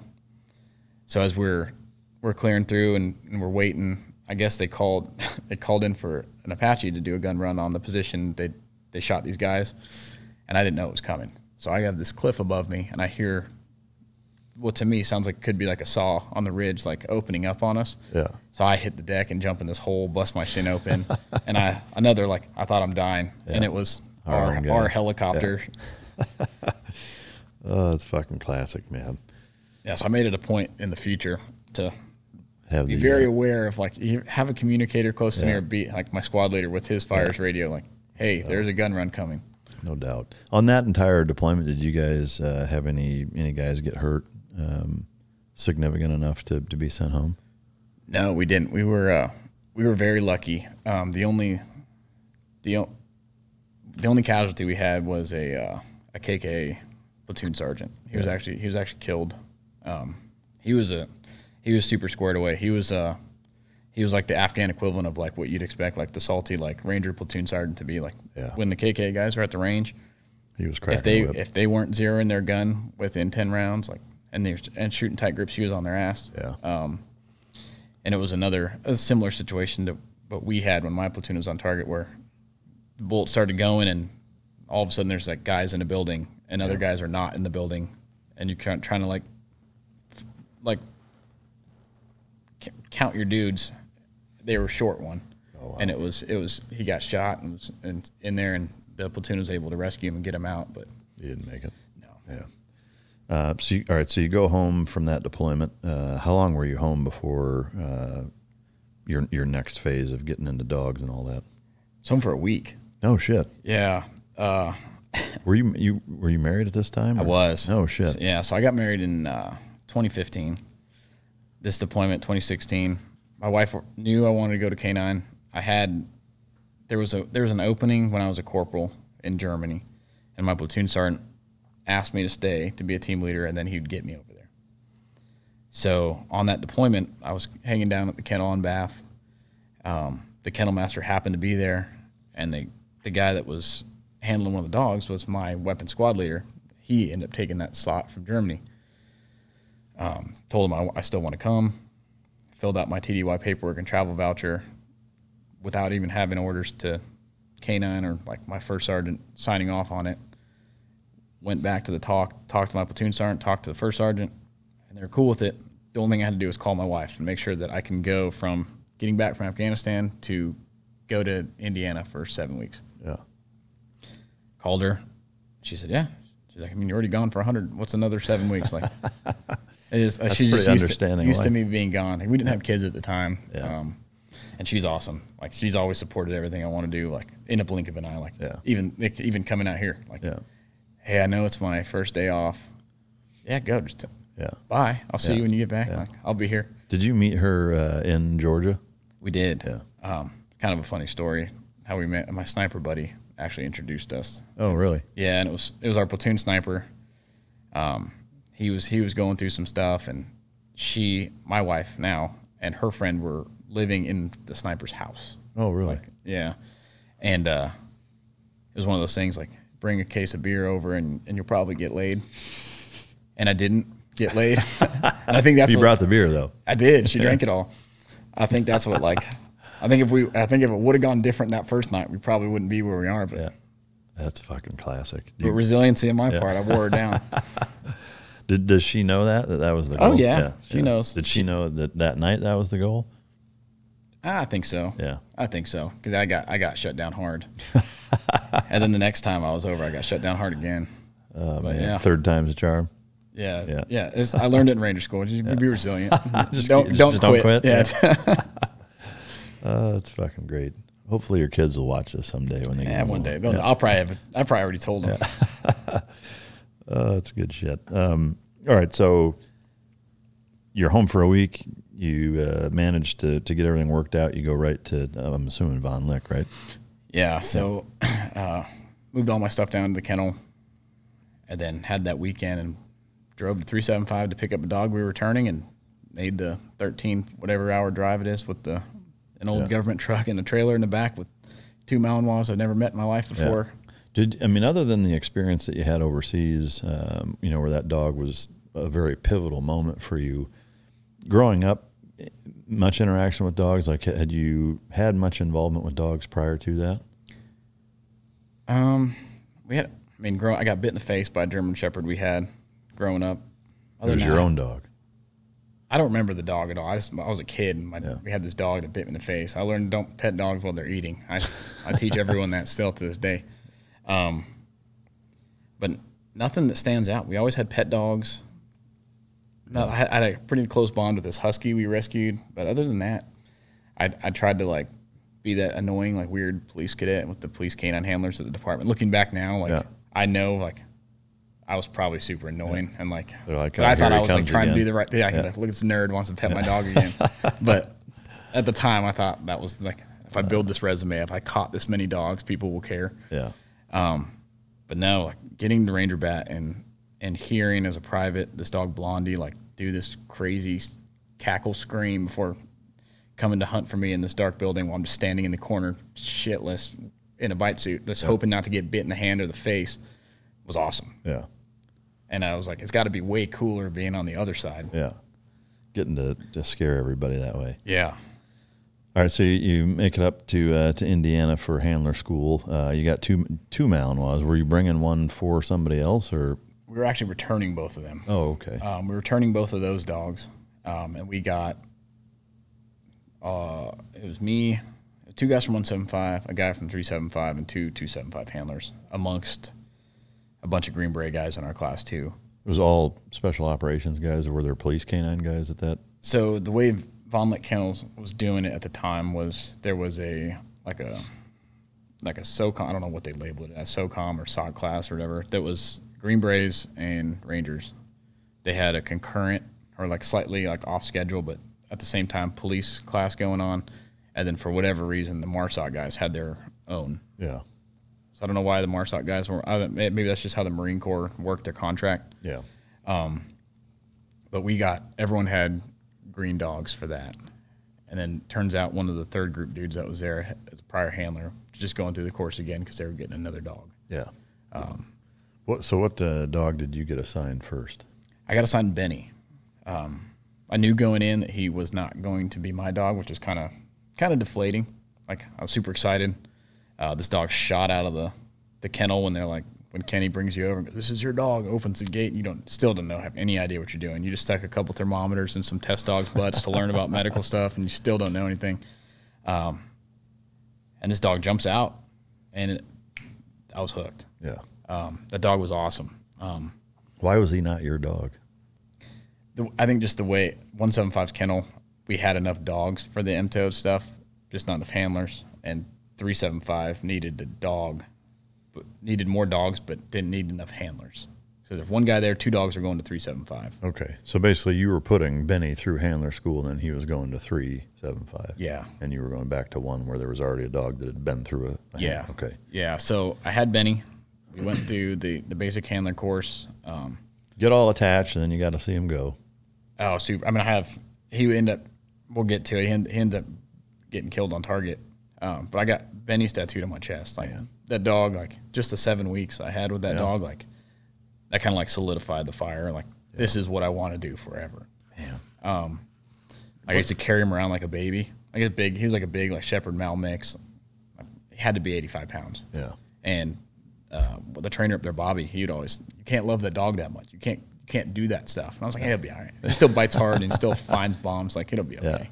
Was he? Uh, do you know about how old he was when you went through with him? I want to say he was two. Two. I think all the dogs were right around 18 to 24 months. Yeah. Um, do you know what happened? Uh, So he went to three seven five. Do you know the the operation he was on when he was? I do actually. I, I got a little bit of closure. No, I'll call it closure. I, Yeah. I, I watched the ISR footage. Oh wow. Um, I was, I think I was out already. So I remember, I remember I got the phone call. I was in the police academy. That was a long drive home. yeah. Um, Man. wasn't the first and wasn't going to be the last time uh, shed tears over a dog.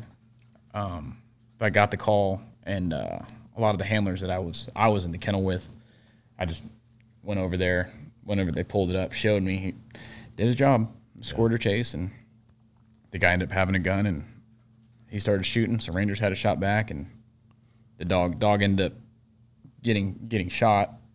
Um, but in the day, everyone went home. Yeah. which is Which is ultimately which is the- yeah, goal, it sounds morbid to say, but Well, I- yeah, I mean that's certainly a question that I, uh, I I hear or see get asked a lot. I mean, even people ask me, you know, from the time I was a trainer, like, you know, you're training these dogs to go into situations that they're not completely aware of the the amount of danger they're going into, and I, I don't agree that they're completely naive to the fact. I mean, I'd be curious to ask you the same question or, or ask if you think the same is, is that you know to me that you can see a tangible difference in the dog's behavior training versus not um, and I also don't think that they're completely naive they may not understand to the depths that we do of, of the danger that they're in but um, I, I don't see them viewing it completely as training either you know no, I think we're on the same page. I think when it comes to like detection, it's like we just tricked, the- especially for explosive dogs. Like, there's no way for them to comprehend what they're looking Yeah. for. Like, I'm glad I'll never handle an explosive dog again in my life. Um, yeah, when it comes to the bite work stuff, like, yeah they know the fucking drill I mean well, and especially if for anyone that's had that dog like bite someone for real versus even or even if you haven't, like the guys that have had set up a realistic training scenario on a hidden sleeve or a rubber arm or done like a carpet bite, Yeah. and they see the dog's physical demeanor, is totally different. Oh, yeah. when they're biting that way versus when they're biting a suit, and Yeah. it's it's this is how we do it, and this is a fun game. Yeah, I, I mean, I can tell you from having been bit for real versus you know without a suit by a dog that was fucking angry versus versus a you know being in a suit and, and whatever. There, yeah, there's a a stark contrast in, in the way that the dog behaves and um, and and it's something that you can for sure feel. But um, anyway, so uh, I guess going back to Benny, so that was uh, after you got out. But um, so Benny goes to three seven five. You go back to one seven five, and now get your first dog. Yeah, we had a. Uh, I want to say it was three weeks. We were back for three weeks from VLK, then we go back to Fort Benning for like the Ranger Advanced Canine Handler course, where the dog the dogs were up there at Fort Benning already with the regimental trainer, uh, Merritt Royal, doing uh, the initial laser training, helicopter like neutrality, um, some gunfire stuff, and like charging the clicker. Um, and then we go up there to join the dogs to basically start the progression over at a faster tempo. So now we see it, and they're just kind of getting polished up. Um, and that's where Witty was. Um, that was the dog that my former squad leader was handling. Um, he's actually lives at my house now. Um, the world's loudest Malinois on the planet. he is so. It's like a. It's not quite sharp because it's not like an aggressive reaction, but he just has to be loud at everything. Yeah. Which, arguably, is not a good Yeah. dog for an assault force. but Yeah. I tried my best at the advanced course to wheel and deal to like I don't tr- even think it's hard to argue that that. that well, he would shut up. The only way you could shut him up, um, and the handler after me, who's still a good buddy of mine, can attest. The only way to shut him up is if he's off lead, Yeah. And he's quiet. quiet, Yeah. and he can go do his like, like pass passive detection as we're mo- Yeah. doing our movement. But like, if you had him on a hip lead or a, a long line, and anybody gets in front of him, he had to be in the front of the pack, Yeah. or he's just gonna squeak. He, he'd wear a bark collar on infill. Wow. and he learned real quickly that him squeaking did not set the bark collar off. but he still does the squeaking. It drives me insane at the house. Uh, that's fucking great. We Um, gotta get a video of that. Yeah, but he tried. I tried to wheel and deal to get to get Witty. Yeah. I'll tell I'll tell Witty to his face. I tried to wheel and deal to get Witty to go to three seven five and bring Yeah. Benny to one seven five. Yeah. Um, and I think at the time, the regimental trainer thought it was a good idea, um, but the three seven five trainer at the time, uh, I don't remember his last name, Nate. He was a SF guy. That wasn't having it. Yeah. Uh, he wanted Benny, Yeah. which I don't blame him. Yeah. Um, with uh, with the the regimental uh, group of dogs, do you know about how many dogs there are regimentally in the Rangers? I think it's close to twelve per battalion. Okay. I remember we had twelve at one seven five, plus or minus. Yeah. At any given time. And each battalion's about the same. Yeah, and I, it might have been dwindled down now because every every battalion went down to three. So it's one one dog per platoon, so nine plus one or two for spare dogs. Yeah. So twelve is probably still a fair number. Yeah. Are, are the canine uni- units, to your knowledge, battalion wise, still at that same capacity? Yeah, as far as Yeah. as far as I'm aware, yeah. Because I've heard that uh, the like the SEAL canine program is getting fucking disbanded. Is it? Yeah, that's what I heard. Um, I hope that's not the case, but it sounds like it is. Um, I'd hate to see it be absolved and then Yeah, I find mean- ourselves in a conflict where you need it again and have to reinvent the wheel. yeah, I mean, you know, it's to me, it's because it's not like uh, a, a different weapons platform or you know something like that where it's a, an inanimate capability that, that can be kind of piggybacked onto other things that you're already doing. I mean, no pun intended. It's a totally different animal, you know, and, Yeah. and it's one of those things. I mean, it's almost like a like a capability. It's not like a it is a capability. So it's like, hey, we're not going to do sniper anymore. And then fucking ten years goes by, like shit, we need to start sniper school back up. It's like, well, now you don't have any guys with sustained years or decades of sniper experience, and, and you're having to start from nothing. And and I think you know, especially with the dogs, because they're they're living, breathing animals. It's not a a, piece of equipment, you know, that you just need to brush back up on. Like they're all different. Uh, One, it's not something that there there are certain dogs that you can you can have the guy that's yeah, okay, and the dog can do it. You just need you to bring him to target. Or Yeah. like my dog now in the police department, if he had thumbs, he could drive the car. He doesn't need me. yeah, The but you can't just replicate handlers yeah, out of nowhere, especially if you need them now. yeah. And and fuck, I mean, most dogs aren't those push button dogs. You know, I mean, those are hard to find. Um, man, that's wild. That's wild. Um, anyway, so all right, so you got uh, at at Benning is where like the the entire regiment core group of dogs is, and then they they spit them out to each Yeah, each so, battalion. so the dog the dogs will go to the regimental kennel for that advanced course, and I don't I don't know if they have a, a large population of dogs there when there's no advanced course. Um, my understanding is they tried like a green dog program for a little bit. That didn't work out. Um, and I think they're procuring the VOK lost the contract for the for the Green Berets and, and Ranger Oh, really? dogs, I believe. I don't know all the details, um, but they are getting dogs from different places now. Yeah. So I'm sure stuff's changed here and there. Um, I still talk to the 175 trainer here and there and, and see clips of training and stuff like that. And the dogs are nice, Yeah. Um, but everything just keeps evolving. Yeah. Um, all right. So you get uh, your dog, you go through the advanced course and you go back to 175 with him. How, Mm-hmm. how long were you there doing training with him before you deployed with him? Uh, we did the first training training cycle, um, and then we deployed the next deployment. Um, and I remember vividly my first like full mission profile with the dog. Remember I told you how loud he was. So it turned into me trying to manage this dog the whole night with no clue how to manage him, um, other than like hold the tug up here and get him to look at it, and when he shuts up, I pay him. Like that was the extent of my canine knowledge at that point. So I spent the whole night just trying not to be in the way because I had this loud dog, and we're trying to do this simulated raid, and ended up doing nothing besides trying to keep this dog quiet. So I got hemmed up. I got yelled at like you didn't do anything. I was like I don't know what to do. Yeah.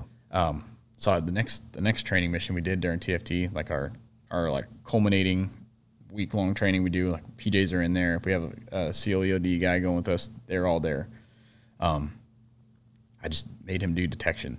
If I wasn't doing a squirter chase or something like that, he was sniffing walls Yeah. for no reason, just because it would make him shut up. Yeah.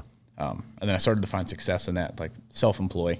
Um, that was just a lesson I didn't learn being a team leader because you're taking directive from your squad leader and you're leading your team for to arguably a pre-planned thing.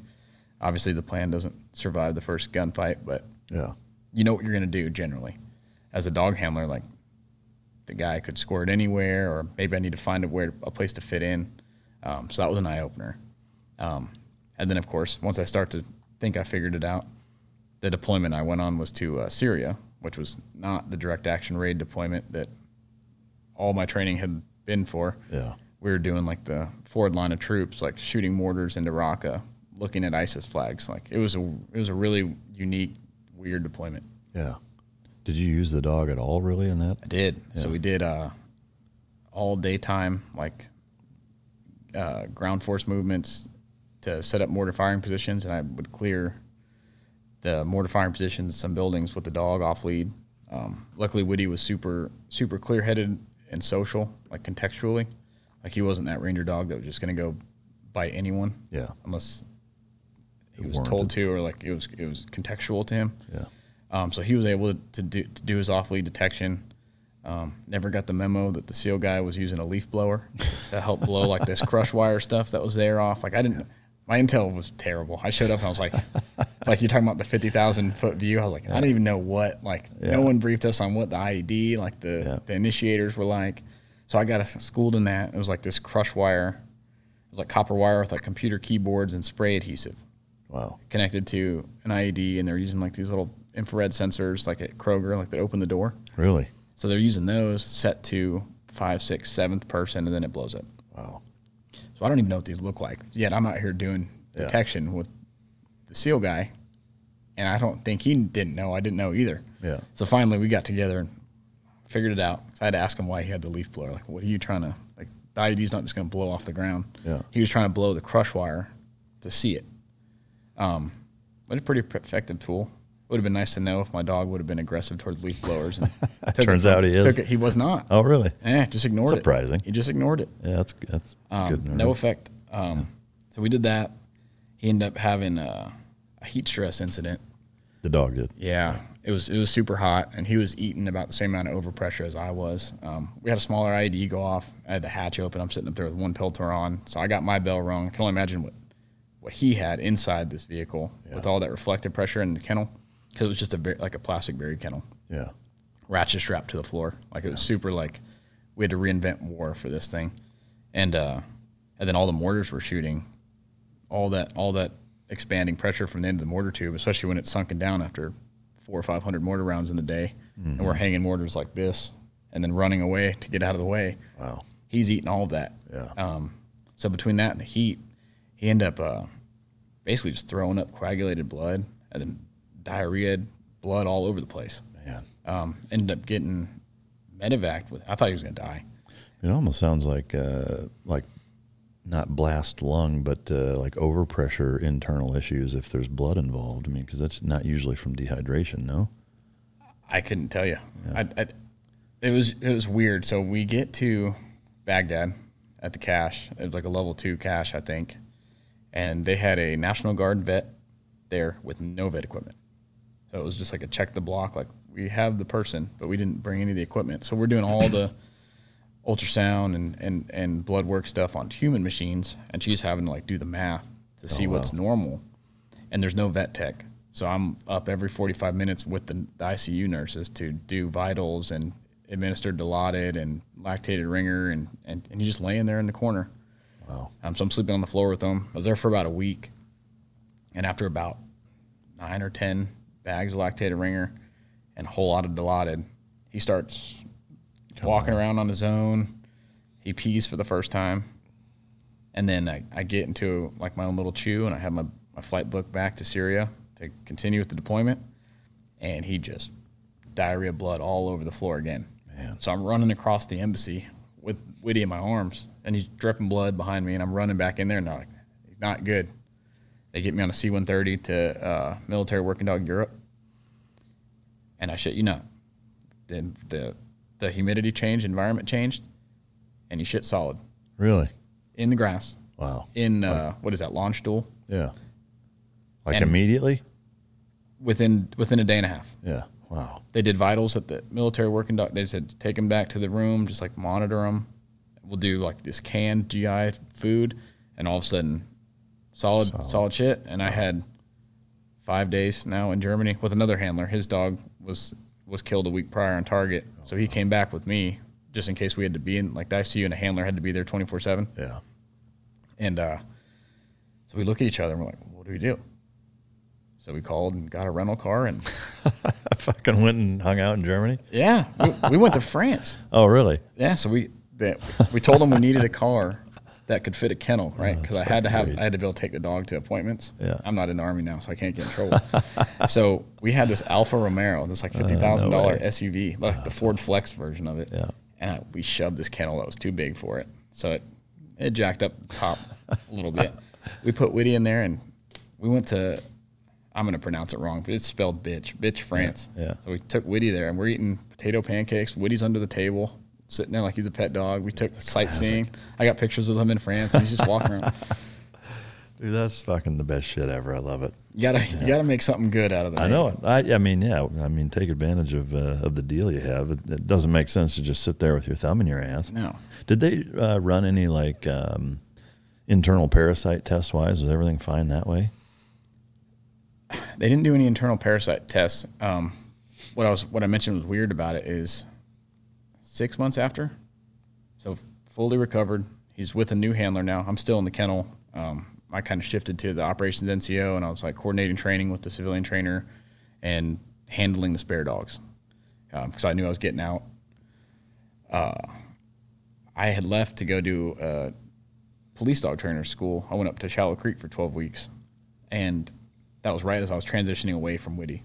So with me gone, he started doing it again, throwing up blood, like the stress from me being gone, which is really strange. Um, and it, he did it the whole time I was gone. When I came back, Oh wow. fine. Huh.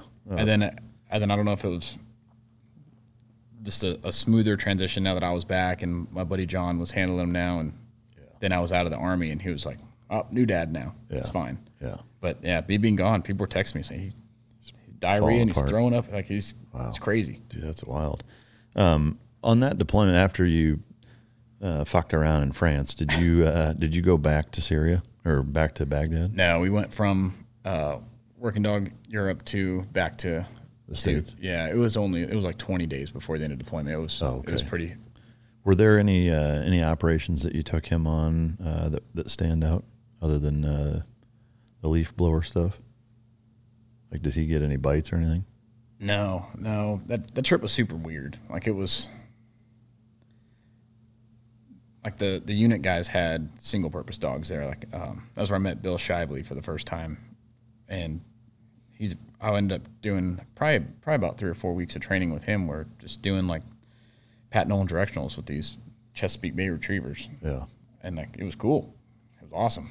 Um, and then I got Witty, who's so like not doing anything Yeah. other than like doing some off lead, using the laser a lot, like send them out at dusk to get them away from us to do detection on the way back to me. Yeah. Um, Like I'm having to work through like he's aggressing buried hides now, like because he's like we haven't done bite work in a long time, and so I'm fixing that while Bill's out here. Like he's got me with a whistle and yeah.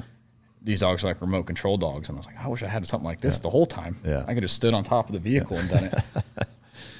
Was that the, the only deployment you did with uh, with the dog at Ranger? Yeah, that was that was the only the only forward deployment I did. The the next one I would have done, um, I was kind of torn. Like I wanted to go on another trip, but I was also kind of like Witty having those issues, and then knowing I was getting out. Like I was for sure getting out. Like they they weren't going to let me stay in the kennel. I did not want to go to, to the uh, like staff sergeant at school and be a squad leader of humans again. Yeah. So my kennel master at the time, um, super awesome. Like he, this is what you want to do. We're going to take advantage of every mode of opportunity we have to get you successful when you get out. He's like a he That's is cool. a firm, firm believer that that's where like the military like fails a lot of people. Yeah. Which I, looking back, I agree Yeah. wholeheartedly. Um, basically, just put in. This is before the VA had their like apprenticeship program. It's like right now, Justin Rigney has like he's had three Rangers now. Go do training with him for thirty to sixty days, Oh, that's cool. and it's all they're still getting paid by the Army. Yeah. Um, I Yeah, did that's it. awesome. I did it a little backwards. I just put it in as it's a dog trainer school, but I went up to Shallow Creek and did like the six the six week pre train of the dogs for for police officers, so on dope, and then trained the seventeen uh, police officers that came up to be basic handlers Yeah. That was like invaluable. Like it was it was awesome. Um, John Brandon up there, like he treated me like one of his kids. Like Yeah. I'm having dinner at his house. Like that's everything I needed, they did. It took care of me. It was it was a, it was an awesome 12 weeks. I stayed up there the whole time. Like handlers were going back home. Granted, they were a lot of them from up there in the Midwest and East Coast, but Yeah. I was not driving to Savannah. Yeah. from there. Um, but it was it was an awesome 12 weeks. I got to like grow my beard out. I didn't have to be in the army. I got to yell at some cops, and like, every time I made a couple cry, and every Oh, time shit. like uh, not on purpose, like Yeah. a supervisor showed up, broke my window to get me out. I was able to get in the back of the car with him as he was taking his last couple breaths.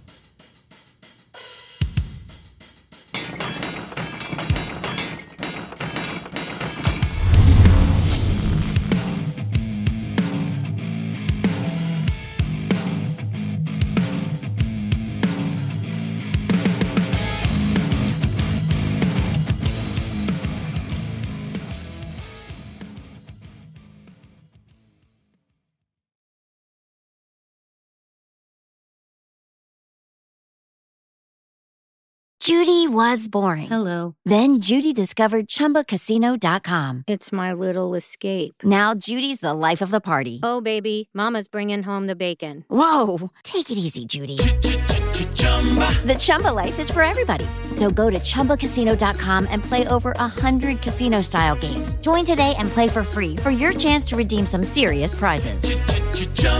ChumbaCasino.com. No purchase necessary. Void where prohibited by law. 18 plus. Terms and conditions apply. See website for details. I'm Nick, the host of the UFO Chronicles podcast, with first hand witnessed accounts of the strange and unexplained, covering UFOs, cryptids, conspiracies, and the paranormal. Real people, real encounters. So come with us on the journey into the unknown. UFO Chronicles podcast is available to listen to on all apps. I'll see you soon. The Ed Mylett Show showcases the greatest peak performers sharing their journey, knowledge, and thought leadership. This is one of the all time best pieces of advice ever given on the show. Actor Rainn Wilson. The number one thing that psychologists point to with young people of why they are struggling so much in this mental health epidemic is they don't have resilience. So, how do you build resilience if you don't understand suffering itself? The Ed Mylett Show is available on YouTube or wherever you listen.